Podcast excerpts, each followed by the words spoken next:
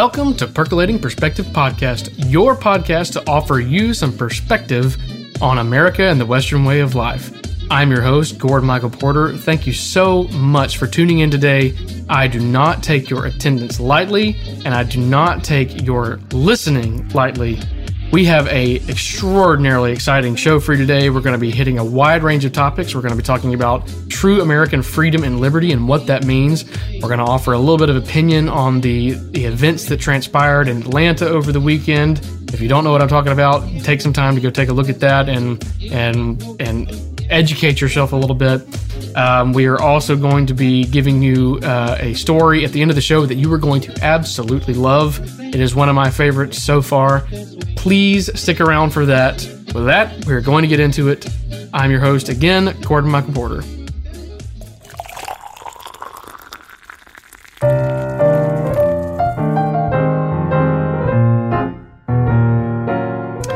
All right, today's drip.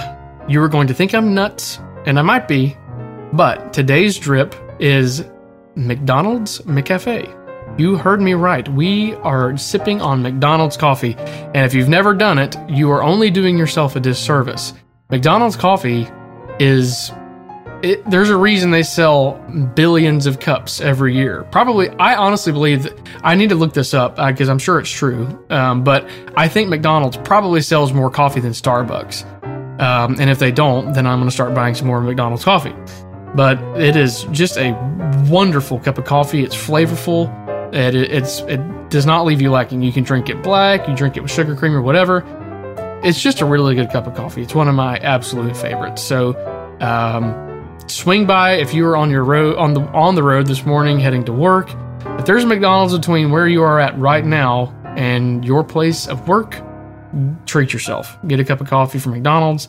Don't add sugar and creamer and all that. Just drink it black, and I promise you, you're gonna love it. So, with that, let's get started with what we're going to talk about today, and that is a true American freedom and liberty. All right, in the Declaration of Independence, we have talked about that and beat that horse to death, but we're going to talk about it uh, a little more today, but not in depth. Um, but we find that we are endowed by our Creator with certain unalienable rights. Um, we've already discussed that. It says that, quote, among these, end quote, implying that there are more than just life, liberty, and the pursuit of happiness, but those three are listed. Um, we again discussed at length. The first is the right to life. The founders believed that the right to life was the most sacred, and without it, all the rest were just a mute point. But the second listed there is life. I'm sorry, uh, the second to life is liberty. The founders recognized probably the most famous right and misunderstood right of them all the right to liberty. And what do I mean by misunderstood? I mean that in modern society, the right to liberty means anarchy. In the modern misinterpretation, it means that a woman's so called liberty is more important than the right to, to the life of a precious child. The right to liberty, again, it really is probably the most abused and mischaracterized right of all the rights recognized by our government. But what does liberty, liberty actually mean, and what do the founders intend by liberty? After all, in order to defend something, as we endeavor to do on this podcast, we must define our terms. In his infamous pamphlet, The Crisis, or as we often refer to it, The American Crisis, Thomas Paine says this What we obtain too cheaply, we esteem too lightly. Ain't that the truth? It is dearness only that gives everything its value. Heaven knows how to put a proper price upon its goods and it would be strange indeed if so celestial an article as freedom should not be highly rated. Celestial, there meaning uh, heavenly or something related to heaven, such as stars. We call those celestial bodies. They are in heaven.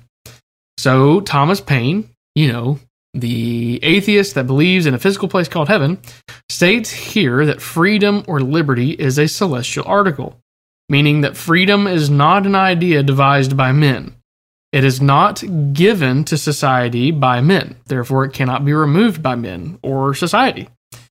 If liberty or freedom then is not an idea created on earth by men, that means it is a perfect idea if executed per the author.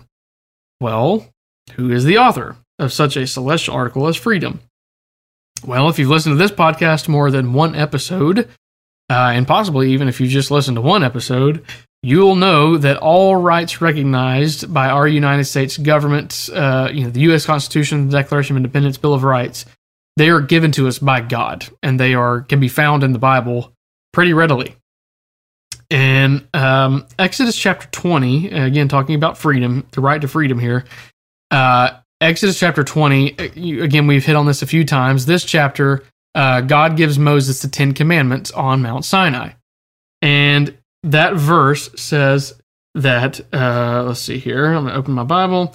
And God spake all these words, saying, I am the Lord thy God, which have brought thee out of the land of Egypt, out of the house of bondage. Interestingly, interestingly, here, God didn't say, I am the Lord your God that created you in all the heavens and the earth. He didn't say, I am the Lord your God, you must follow these items or I'll destroy you. Both, by the way, great reasons that God could have given, uh, but he didn't. Uh, he st- instead showed them that they he gave them their freedom. God says, I am the Lord thy God, which have brought thee out of the land of Egypt, out of the house of bondage. God says here, I gave you your freedom. I gave you your liberty, and here's what I expect you to do in return. So, here in this verse, we clearly see two things. Uh, one being God gives us liberty directly from his own hand. And two, God's version of freedom isn't freedom from morality or civility. In fact, quite the opposite. Uh, God makes it clear here that liberty or freedom is only possible with, with morals and a clear set of rules to live by. In this case, that we're reading about in Exodus, the Ten Commandments. God has given our nation freedom and liberty directly from His own hand, and we are seeing in real time the results of a lack of morality. Uh, and in fact, if you were paying attention Saturday night, um, we had Antifa show up again in Atlanta, and they started throwing rocks through windows, destroying businesses, burning cop cars, trying to kill cops, and they claim to want freedom. However, what they are demanding in a similar way to an undisciplined toddler would be a distorted version of freedom. They are domestic terrorists. Let's make no bones about it. Antifa, Black Lives Matter Incorporated, the Occupy, Occupy movement, they are domestic terrorists demanding a perverted form of freedom that isn't freedom at all. And make no mistake, if Antifa or any of these other terrorist groups were to achieve their version of quote unquote freedom, it would be a tyranny that would only rival or would only be rivaled by hell itself. The Antifa version of freedom is completely devoid of morals, which is why they're defecating on police cars and setting fire to the city. There's no morality behind that.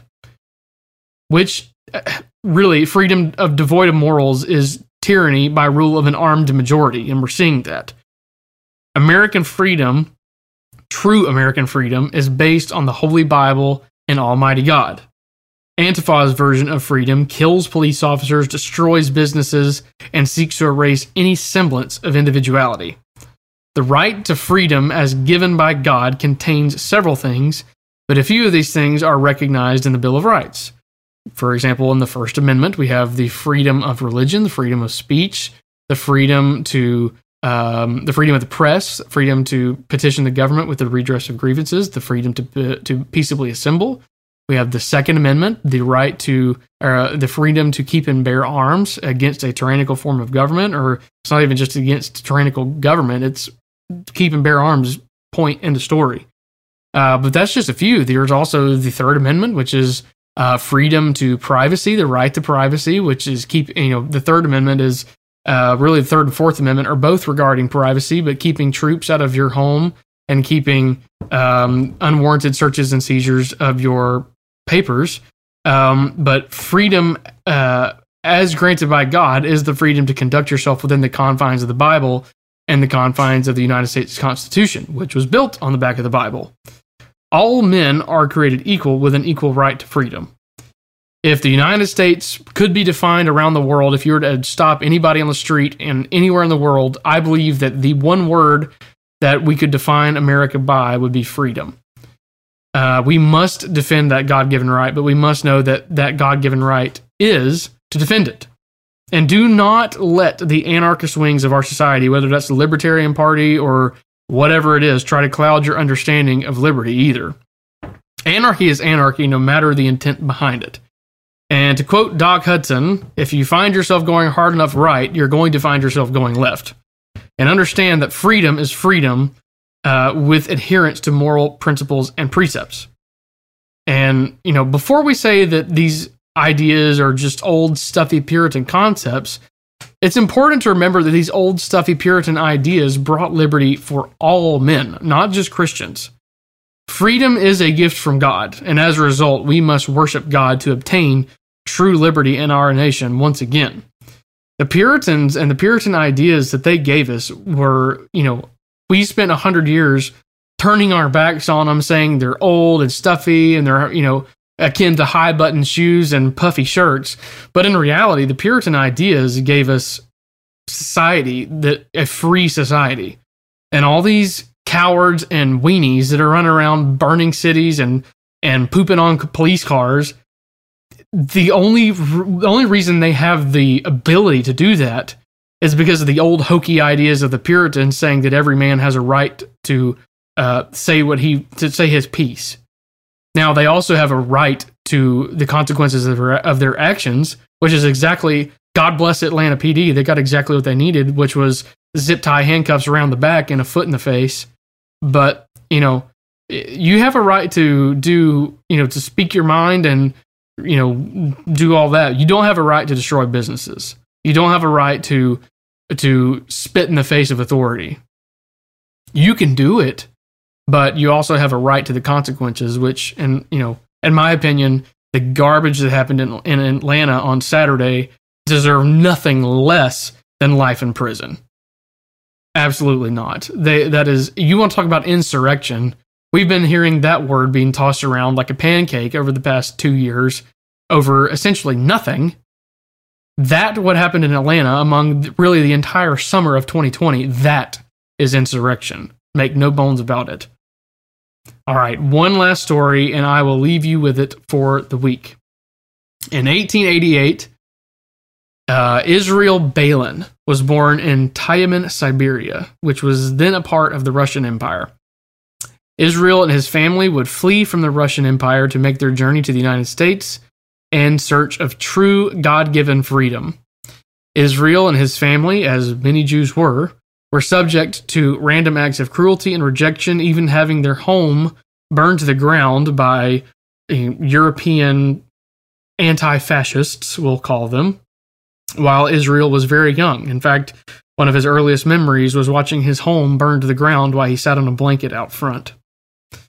After a long and arduous journey from Siberia, Israel and his family arrived at Ellis Island in New York City on September 14th of 1893. His father, Moses, began work in a kosher meat shop giving Hebrew lessons to whomever would take a lesson to support Israel and his mother and his seven siblings. At eight years old, Israel began to take advantage of the new world and the God given freedom that the United States had to offer and began delivering newspapers to help out his father. While out on route one day, Israel stopped to watch a ship in the harbor leave for China. He became so affixed on the magnificence of the vessel that he couldn't see a uh, crane swinging that would knock him into the water below.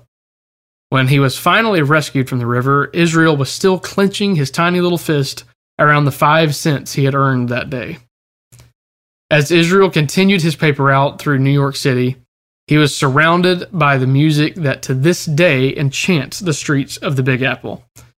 He began singing the songs he would hear every day out on the streets and would be tipped a few coins every now and then from passersby, which would help his family even more his sisters began bringing home more money uh, that he w- uh, than than he would, as he was only 14 years old at the time. And as a result, he began to feel useless and left home and took shelter with some homeless immigrant boys in the Lower East Side of Manhattan. At this point, Israel had no skills to speak of other than his ability to sing, which he picked up from his father, who was a cantor in Siberia, and from his time on the streets as a paper boy. He learned which songs really spoke to the crowd and demanded their interest, and would actually begin writing songs. And at age 18, he got a job in Chinatown as a singing waiter, and he would serve drinks and try out his new songs on the defenseless customers. In his free time, Israel would learn to play piano by ear, uh, but he wouldn't learn how to read music still for decades. In 1907, Israel would publish his first song, Marie from sunny Italy, only making 33 cents for the publishing rights. Israel, a partaker of American liberty, would have his name altered slightly on this first publication as a stage name, with only his first initial and new last name uh, reading I Berlin. Israel would write hundreds of songs, with hundreds being hits on the radio and in movies. In 1917, Israel was drafted into the army where he served in World War I. He would write the song, Oh, How I Hate to Get Up in the Morning, as a nod to his time in the service. My mother actually used to sing me that song in the mornings when I was getting ready for school, and boy, did I hate getting up in the morning. He would write the music industry standards such as Blue Skies, Putting on the Ritz, and White Christmas, and many, many others. Irving Berlin, a poor, mistreated Jew boy from the Russian Empire, would go on to write a ballad to the freedom he held so dear. That ballad sat in a desk drawer for years, only to be discovered, be discovered by singer Kate Smith, which she sang on her Armistice Day special celebrating 20 years since the end of World War I. Irving Berlin's daughter Mary stated that, that this song was very personal for her father and was intended as an expression of his deep gratitude to the nation for merely, quote, allowing him, an immigrant raised in poverty, to become a successful songwriter. Irving Berlin said, quote, To me, God Bless America was not just a song, but an expression of my feeling towards the country to which I owe what I have and what I am. America, freedom is sacred. True freedom takes people who would ordinarily be destined to slavery and misery and allows them to reach their fullest God given potential with no fear of retribution. Had Irving Berlin stayed in Russia with the seeds of what would become the European anti fascist movement, what we now refer to as Antifa, he would have no doubt had a life filled with anxiety, threats of death, and a very short life. But with true Christian moral driven freedom, Irving Berlin would die at 101 years old as one of the most successful songwriters in history. America, I love you. Never take your freedom for granted. Never forget that true freedom and liberty only come from God. Take care.